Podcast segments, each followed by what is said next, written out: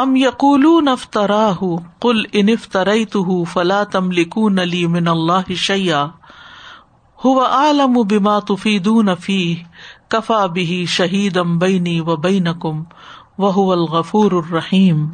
یا وہ کہتے ہیں کہ اس نے اسے خود گڑ لیا ہے۔ کہہ دیجیے اگر میں نے اسے خود گڑ لیا ہے، تو تم میرے لیے اللہ کے مقابلے میں کسی چیز کا اختیار نہیں رکھتے۔ وہ ان باتوں کو زیادہ جاننے والا ہے جن میں تم مشغول ہوتے ہو۔ وہی میرے درمیان اور تمہارے درمیان گواہ کے طور پر کافی ہے اور وہی بے حد بخشنے والا نہایت مہربان ہے۔ جادو کا الزام لگانے کے بعد اب ایک اور الزام یہ تھا کہ یہ خود سے ہی گھڑ لیا۔ یعنی محمد صلی اللہ علیہ وسلم نے یہ قرآن اپنی طرف سے بنا لیا ہے۔ تو اس کا کیا جواب دیا جا رہا ہے؟ اے رسول، ان سے کہہ دیجیے کہ اگر میں نے یہ اللہ کی ذات پر خود گڑ لیا ہے، تو اگر اللہ اس بات کی وجہ سے مجھے سزا دینا چاہے، تو تم مجھے بچا نہیں سکتے۔ کل انف ترئی تو فلا تم لکون علی من اللہ شیا پھر اللہ کے عذاب سے تم مجھے نہیں بچا سکتے۔ یعنی اللہ سبحان تعالیٰ ہر چیز کو جانتا ہے۔ جو بھی تم اس قرآن کے بارے میں کہتے ہو۔ ہوا عالم بما تفی دون فی ہوا عالم بما تفی دون فی. تفی دون فی کا مطلب ہے کہ جن باتوں میں تم پڑ گئے ہو، مشغول ہو گئے ہو یعنی جو جو تم گھڑ رہے ہو، جو جو الزام لگا رہے ہو یعنی تمہاری مجلسوں کے اندر جن باتوں کا تذکرہ ہوتا رہتا ہے، جو تمہاری ٹاک آف دا ٹاؤن بن چکی ہے۔ افاظ و یفید کا مطلب ہے جن چیزوں میں تم مشغول ہو۔ تو اللہ ہی میرے اور تمہاری اوپر گواہ ہے۔ کفا بھی شہید ام بئی و بئی نکم بھی سے مراد اللہ سبحان تعالیٰ ہے۔ تو جو بھی اس کی بارگاہ میں رجوع کرتا ہے، وہ اسے بخشنے والا ہے، اپنے بندوں پر مہربان ہے۔ تو اب یہاں پر سوالیہ انداز ہے۔ ام یقول کیا وہ یہ کہتے ہیں؟ ایک تعجب کا اظہار بھی ہے۔ کیا؟ کیا کہہ رہے ہیں؟ یہ کہہ رہے ہیں۔ اتنے بے حیا ہے کہ محمد صلی اللہ علیہ وسلم پر یہ الزام لگا دیا کہ خود سے گڑ لیا ہے۔ حالانکہ انہیں اچھی طرح پتا ہے کہ یہ کلام ان کا ہو ہی نہیں سکتا۔ کیونکہ وہ جو روز مرہ کی باتیں جس زبان میں کرتے ہیں وہ کچھ اور ہے اور یہ کچھ اور ہے۔ اور جب اس کو سحر کہہ رہے ہیں، جادو کہہ رہے ہیں، تو اس کا مطلب ہے ان اے وے اعتراف بھی کر رہے ہیں انڈائریکٹلی کہ یہ غیر معمولی کلام ہے، عام چیز نہیں ہے۔ جادو اسی کو کہتے ہیں نا کہ جو عام روٹین کی چیزوں سے ہٹ کر ہو۔ تو یہ کسی انسان کی تصریف نہیں ہو سکتی۔ یہ ان کے اپنے نزدیک بھی مانی ہوئی بات ہے۔ اور اپنی بات کو جٹلا رہے پہلے کہہ رہے جادو ہے اور اب کہہ رہے ہیں کہ خود گڑ لیا اس کو۔ تو یہ سراسر ہٹ دھرمی پہ مبنی الزام تھا اور اس کے لیے جواب دینے کی بھی ضرورت نہیں تھی۔ تو بس اتنا ہی کہا گیا کہ اگر واقعی تو میں نے خود اس کو گھڑا ہے تو پھر اللہ ہی کافی ہے گواہ اور اللہ تعالیٰ کی پکڑ سے تم مجھے نہیں بچا سکتے۔ تم جو جھوٹے الزام مجھ پہ لگا رہے ہو، اللہ تعالیٰ تم سے نبٹ لے گا۔ اور ایک یہ حقیقت ہے کہ ساری دنیا بھی اگر کسی کو جھوٹا کہے نا، اور اگر وہ اللہ کے ہاں سچا ہے، آخری فیصلہ اسی کے حق میں ہوگا، سچے انسان کے، چاہے سب اس کو جھوٹا جھوٹا کہیں۔ لیکن اگر ساری دنیا بھی کسی کو سچا مان لے کہ یہ بالکل ٹھیک شخص ہے، لیکن اللہ کے یہاں وہ جھوٹا ہے، اصل میں فیصلہ اسی کی بنیاد پر ہونا ہے جو اللہ کے یہاں اس کا مقام ہے۔ تو اس لیے ہم سب کو بھی اپنے بارے میں یہ سوچنا چاہیے کہ زندگی میں بہت مواقع ایسے آتے ہیں جب لوگ ہمارے بارے میں مس انڈرسٹینڈنگ کا شکار ہو جاتے ہیں، غلط فہمی میں پڑ جاتے ہیں جیلسی کا شکار ہو جاتے ہیں، کوئی جھوٹا الزام لگا دیتے ہیں، یا کوئی پرسنل گرج کہیں سے اڑکھڑ پڑتی ہے اور وہ انسان کو مجبور کر دیتی ہے کہ دوسرے کو لیٹ ڈاؤن کرو۔ یہ پرسنل لائف میں بھی ہوتا ہے اور اگر آپ تبلیغ اور تعلیم کے کام میں ہے تو وہاں بھی آپ کو ایسی آزمائشوں سے گزرنا پڑتا ہے کہ لوگ آپ کے بارے میں غلط رائے رکھنا شروع کر دیتے ہیں۔ وہ جو آپ ہوتے نہیں ہیں ایسے میں انسان کو پریشان نہیں ہونا چاہیے۔ انسان کو یہ سوچنا چاہیے کہ میرا معاملہ اللہ کے ساتھ سچا ہونا ہے۔ اللہ کے ساتھ سچے ہو جائے اگر اللہ کی نظر میں میں سچا ہوں، تو ایک دن میری سچائی کی گواہی رب دے گا۔ کفا بھی ہی شہیدم بینی و بین یہ فیصلہ تو پھر اللہ ہی کرے گا۔ کون سچا اور کون نہیں۔ وہ الغفور الرحیم اور وہ غفور الرحیم ہے۔ یعنی اللہ غفور الرحیم ہے اسی وجہ سے تم اتنے بڑے بڑے جھوٹے الزام لگا رہے ہو تو تمہاری فوری پکڑ نہیں ہو رہی۔ اگر وہ غفور الرحیم نہ ہوتا تو تمہارے ان الزاموں کے جواب میں تمہیں سانس نہ لینے دیتا۔ اور دوسرا مطلب یہ بھی ہے کہ اے الزام لگانے والو، اب بھی باز آ جاؤ۔ اللہ کی رحمت کا دروازہ کھلا ہے، وہ تمہیں معاف کر دے گا۔ ابھی بھی وقت ہے کہ سدھر جاؤ۔ ابھی بھی وقت ہے کہ سدھر جاؤ۔ تو بہرحال مشرقین جو تھے، وہ جانتے بوجھتے ہوئے نبی صلی اللہ علیہ وسلم پر الزام تراشی کر رہے تھے کہ محمد صلی اللہ علیہ وسلم نے اس کو اپنے پاس سے گھڑ لیا ہے۔ اسی لیے قرآن میں بارہ چیلنج بھی کیا گیا۔ جیسے سورت ہود میں آتا ہے، ام یقول افطرا کلفا تو بے اشری سور مسلم مفتریات ودو منستتا تم مندون اللہ ان کن تم صادقین۔ یا وہ کہتے ہیں کہ اس نے یعنی محمد صلی اللہ علیہ وسلم نے اس کو گھڑ لیا۔ پھر اس جیسی دس صورتیں گھڑی ہوئی لے آؤ۔ بے اشری سور مفتریات تم بھی گھڑ لاؤ۔ اگر یہ گھڑا ہوا کلام ہے تو تم بھی لے آؤ۔ اس جیسی دس صورتیں۔ اور اللہ کے سوا جسے چاہتے ہو بلا لو اگر تم سچے ہو۔ اور دس نہیں تو پھر ایک آیتی لے آؤ۔ کچھ بھی نہیں لا سکے آج تک۔ اور یہ جو لفظ ہے نا توفیزو نا یہ افاظ یوفیز و افاظا سے ہے۔ کسی چیز کی طرف تیزی اور سختی کے ساتھ جانا اور مضبوطی سے لگ جانا۔ اور فاض لینا کہتے ہیں جب برتن سے پانی انتہائی شدت سے بہ رہا ہو۔ تو بہرحال یہ کلام اللہ کا کلام ہے اور محمد صلی اللہ علیہ وسلم نے اس کو گھڑا نہیں ہے اور اگر کوئی بھی اس کو گھڑتا ہے، حتیٰ کہ اگر نبی بھی اس کو گھڑتا ہے تو اللہ تعالیٰ اس کو بھی نہیں چھوڑے گا۔ صورت الحاقہ میں آتا ہے، ولو تقبل علینا بعد العقاویل لأخذنا منه باليمين ثم لقطعنا منه الوتين فما منكم من احد عنه حاجزين اور اگر وہ ہم پر کوئی بات بنا کر لگا دیتا، تو یقیناً ہم اس کو دائیں ہاتھ سے پکڑتے۔ یعنی تم کہتے ہو کہ نبی نے خود گڑ لیا، اگر وہ ایسا کرتا تو ہم اس کو دائیں ہاتھ سے پکڑتے، پھر یقیناً ہم اس کی رگے جان کاٹ ڈالتے۔ پھر تم میں سے کوئی بھی ہمیں اس سے روکنے والا نہ ہوتا۔ یعنی اللہ تعالیٰ تو نبی کو چھوڑنے والا نہیں تھا، اگر نبی ایسا کچھ کرتا تو انہوں نے ایسا نہیں کیا۔ اور اللہ تعالیٰ غفور الرحیم ہے۔ اور جو کچھ محمد صلی اللہ علیہ وسلم پیش کر رہے ہیں وہ بالکل حق ہے، سچ ہے۔ اس آیت کا مطلب کیا ہے کہ تم اپنے اس جھوٹے خیال سے نکل آؤ اور ہدایت کو قبول کر لو، اللہ تعالیٰ تمہیں معاف کر دے گا۔ ام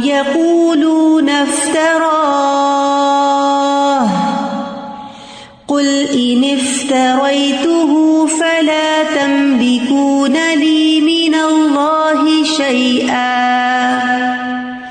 هو اعلم بما تفيضون فيه. كفى به شهيدا بيني وبينكم وهو الغفور الرحیم استاذ دو باتیں کرنی تھی۔ ایک یہ کہ وہ ہرقل کا بھی یہی تھا نا کہ اس نے جو ہے جانتے ہوئے بھی نہیں ہاں اس کے خوف سے اس کے بوجھ اور دوسرے کہ علامہ اقبال سے کسی نے پوچھا تھا کہ تم اتنے پڑھے لکھے ہو تمہیں اس بات پہ یقین ہے کہ کسی انسان کے اوپر اس طرح کلام اتر سکتا ہے؟ تو انہوں نے جواب دیا تھا کہ بالکل کیونکہ جب میرے اوپر نظم اتر سکتی ہے شیر اتر سکتے ہیں تو کیوں اللہ کیوں نہیں اتر سکتی؟ بالکل۔ آیت نمبر نو۔ کل ما کن تو بد امن رسولی وما ادری ما یوف الوبی ولا بکم ان اتب اللہ ما یو ہا الیہ وما انا اللہ ندیر مبین کہہ دیجیے میں رسولوں میں سے کوئی انوکھا رسول نہیں ہوں، اور نہ ہی میں یہ جانتا ہوں کہ میرے ساتھ کیا کیا جائے گا، اور نہ یہ کہ تمہارے ساتھ کیا۔ میں تو بس اسی کی پیروی کرتا ہوں جو میری طرف وہی کیا جاتا ہے، اور میں تو بس واضح ڈرانے والا ہوں۔ خبردار کرنے والا ہوں۔ نبی صلی اللہ علیہ وسلم نے جب اپنے آپ کو ایک رسول کی حیثیت سے پیش کیا، تو لوگ آپ پر طرح طرح کی باتیں بنانے لگے۔ کبھی کہتے تھے کہ یہ کیسا رسول ہے جو بیوی بچے رکھتا ہے، بازاروں میں چلتا پھرتا ہے، کھاتا پیتا ہے۔ ہم جیسے انسانوں کی طرح زندگی بسر کرتا ہے۔ آخر اس میں وہ کون سی نرالی بات ہے کہ جس سے یہ عام انسانوں سے مختلف ہو۔ اور ہم یہ سمجھے کہ اللہ نے ان کو رسول بنا کر بھیجا ہے۔ پھر کبھی کہتے تھے کہ اگر اللہ نے ان کو رسول بنا کے بھیجا ہے، تو کوئی ان کے ساتھ باڈی گارڈ ہونا چاہیے تھا جو ساتھ اعلان کرتا کہ یہ اللہ کے رسول ہیں۔ اور یہ کیسے ہو سکتا ہے کہ کوئی اللہ کا رسول ہو اور پھر لوگ اس کے ساتھ اتنا حکارت والا سلوک کریں۔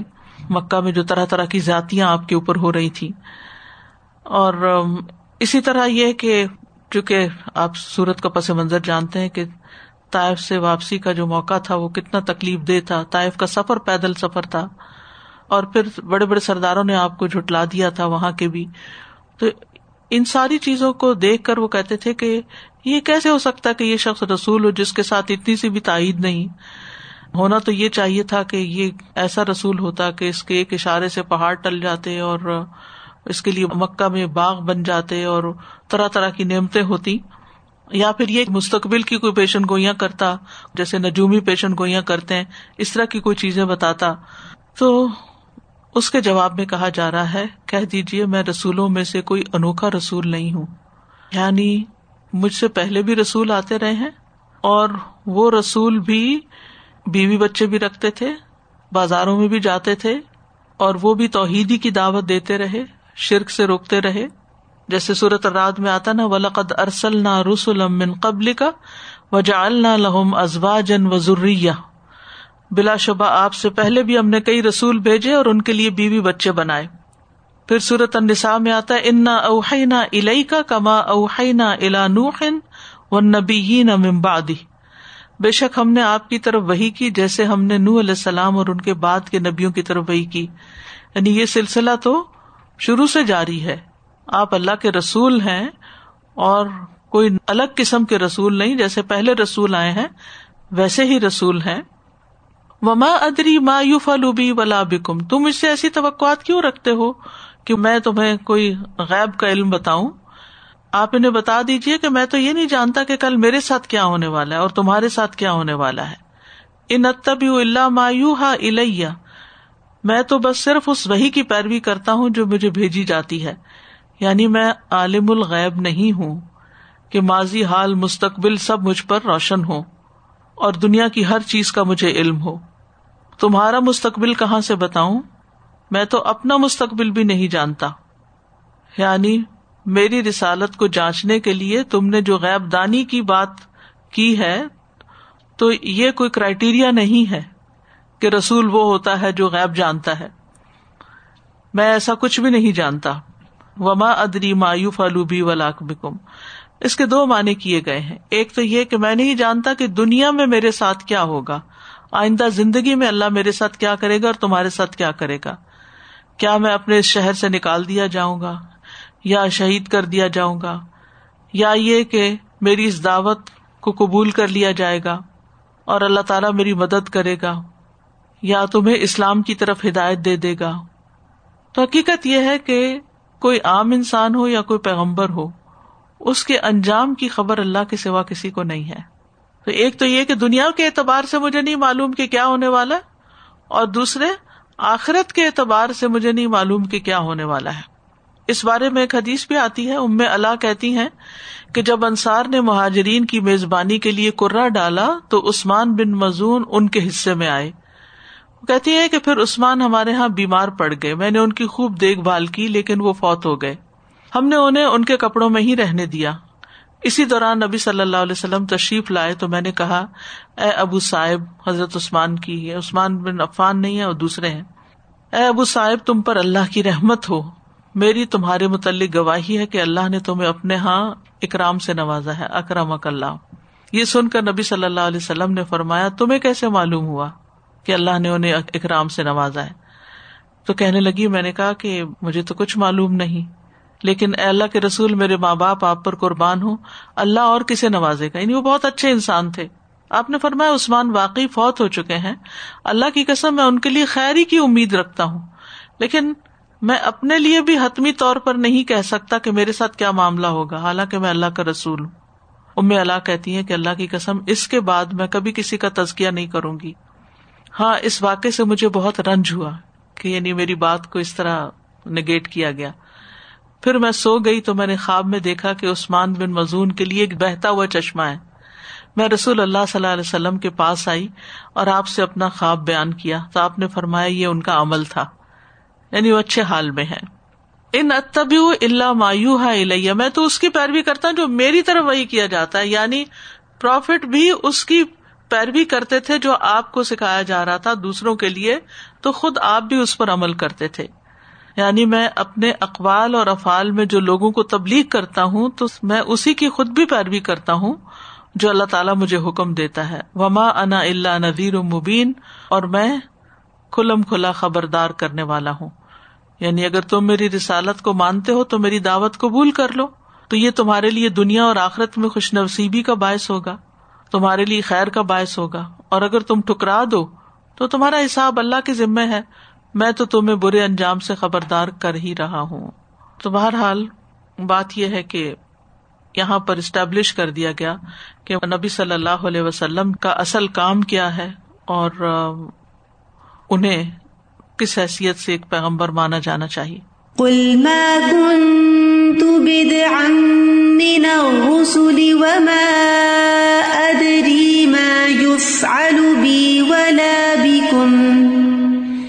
ان اتبع الا ما يوحى الي وما انا الا نذير مبين. آیت نمبر دس. قل ارأيتم ان كان من عند الله وكفرتم به وشهد شاهد من بني اسرائيل على مثله فآمن واستكبرتم ان اللہ لا دل قوم ظالمین کہہ دیجیے کیا تم نے غور کیا کہ اگر یہ اللہ کی طرف سے ہو اور تم نے اس کا انکار کر دیا یعنی قرآن اللہ کی طرف سے ہو اور پیغمبر اللہ کی طرف سے ہو، تو پھر تم اس کا انکار کر دو۔ اور بنی اسرائیل میں سے ایک شہادت دینے والے نے اس جیسے یعنی قرآن جیسی چیز کی شہادت بھی دی۔ پھر وہ ایمان لے آیا اور تم نے تکبر کیا، تو تمہارا انجام کیا ہوگا؟ بے شک اللہ ظالم لوگوں کو ہدایت نہیں دیتا۔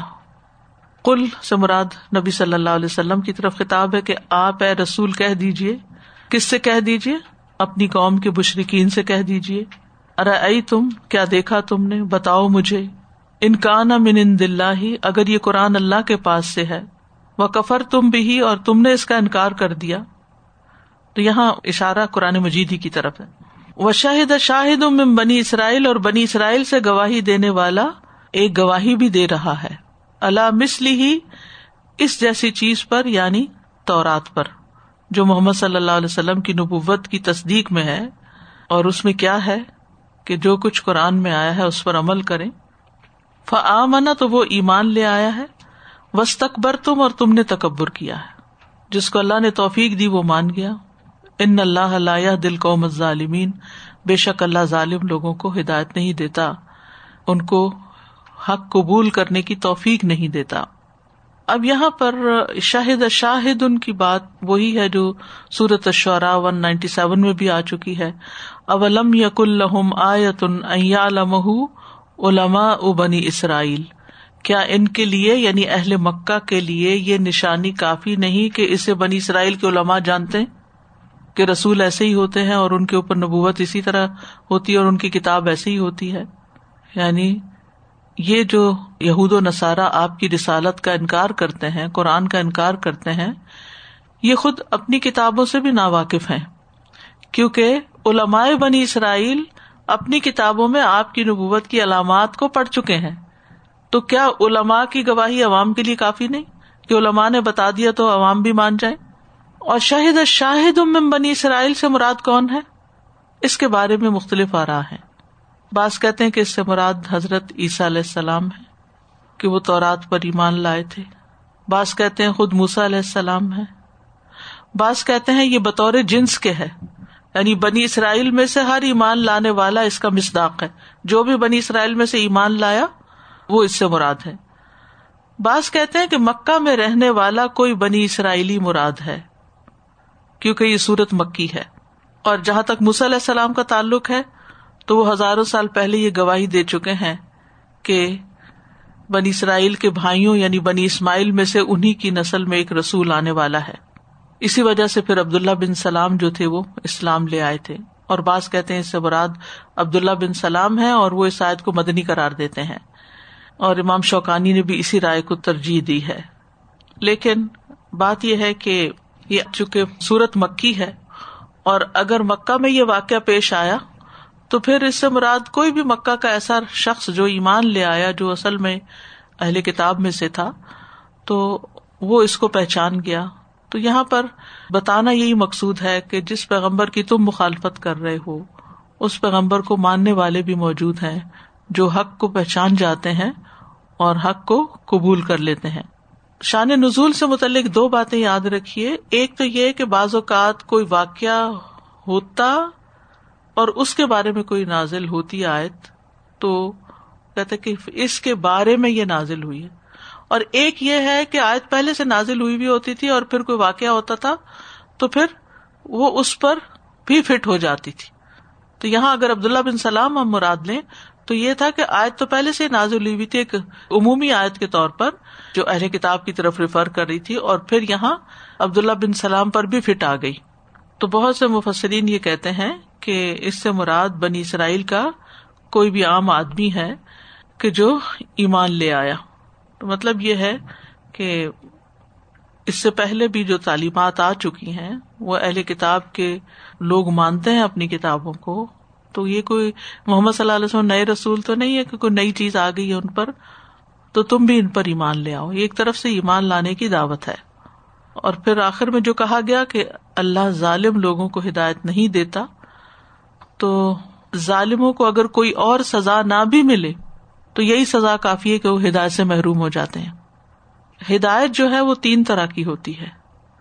ایک ہدایت الرشاد و ان نقلطہ دی سرات مستقیم یعنی وہ رشت و ہدایت جس کی طرف امبیا رسول اور صالحین دعوت دیتے ہیں۔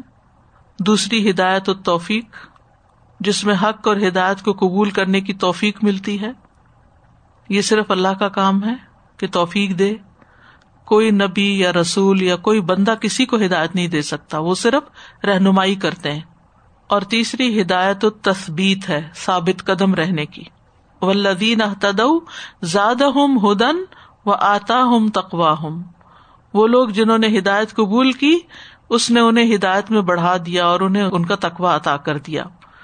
جو لوگ ہدایت پر آگے بڑھتے ہیں، کوشش کرتے ہیں اللہ تعالیٰ ان کی کوشش کو قبول کرتا ہے، ان سے خوش ہوتا ہے اور پھر انہیں مزید ہدایت پر جمے رہنے کی توفیق عطا کرتا ہے۔ قل أرأيتم إن كان من عند الله وكفرتم به وشهد شاهد وشهد شاهد من بني إسرائيل على مثله فآمن فآمن واستكبرتم، إن الله لا يهدي القوم الظالمين. یہاں پر جو بات شروع ہوئی، وہ ہے کہ کتاب اللہ کی طرف سے ہے۔ تو یعنی معمولی چیز نہ سمجھو اس کو۔ وہ العزیز ہے الحکیم ہے۔ وہ غالب بھی ہے، وہ حکمت والا بھی ہے۔ اس سے کتاب کی اہمیت کا پتہ چلتا ہے۔ پھر اللہ سبحان تعالیٰ ہدایت کے لیے کتاب کے علاوہ آسمان و زمین کی تخلیق کی طرح متوجہ کرتے ہیں کہ اس سے سبق لو کہ یہ ایسے کھیل تماشے کے طور پہ نہیں بنائے گئے۔ لیکن بات یہ کہ لوگ کتاب سے بھی منہ موڑتے ہیں اور کائنات کی نشانیوں کی طرف بھی توجہ نہیں کرتے کہ یہ کیوں بنائے گئے۔ یہ تو دیکھتے کہ کیا کیا بنا ہے۔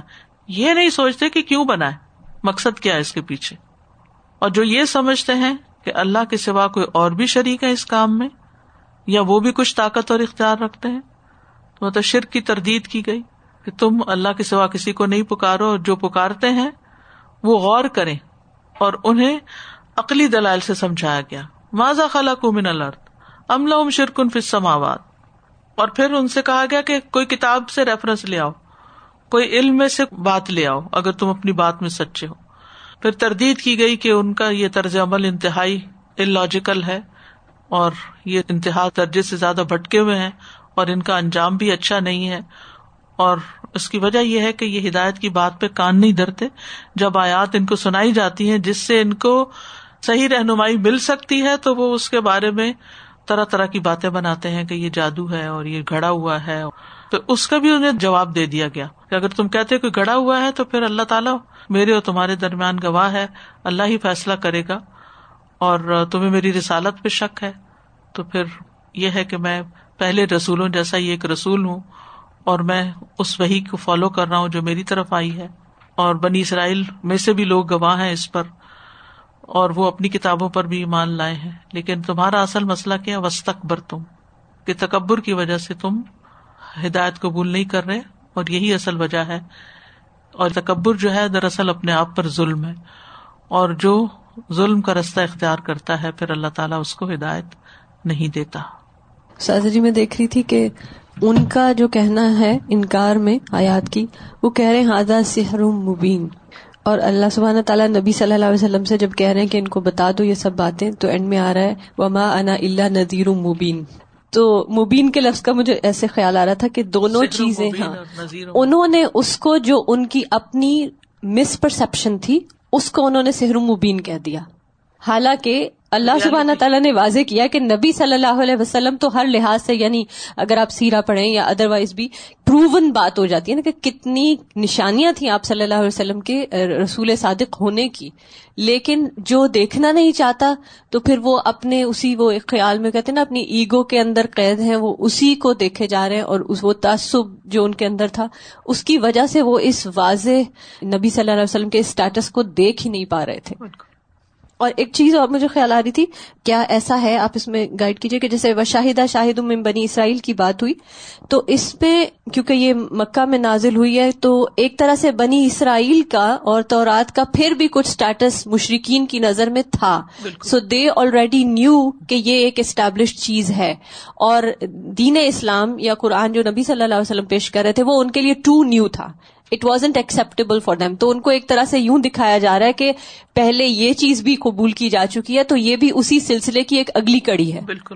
ہم جب قرآن والا کورس لے رہے تھے تھیمس والا، تو اس میں یہ تھا کہ جب ایسی آیات آتی ہیں تو اس میں جو جینیالوجی اسٹیبلش کرتے ہیں نا کہ prophethood this is not something new this has been establish اور مکہ والوں کے لیے دیر ور الوف حالانکہ وہ سنتے تھے اور کہاف کے اس میں ہم نے دیکھا کہ وہ سوالات ایکچولی پوچھنے پہنچ گئے بنی اسرائیل یو نو مدینہ، یہودی علماء سے. لیکن this is kind of like that was known to them and this is like enforce کرنے کے لیے کہ نبی صلی اللہ علیہ وسلم اسی لائن میں سے ہیں. لائک ہی از جسٹ خاتم النبیین but he is following the same pattern اور پھر آپ ورقہ بن نوفل کے بارے میں دیکھیے۔ کہ ورقہ بن نوفل بھی تو اہل کتاب میں سے تھے، عیسائی ہو گئے تھے، اور وہ پہلی دفعہ ایمان لے آئے تھے۔ جب پہلی دفعہ ملاقات ہوئی کہ نبوت ملنے کے بعد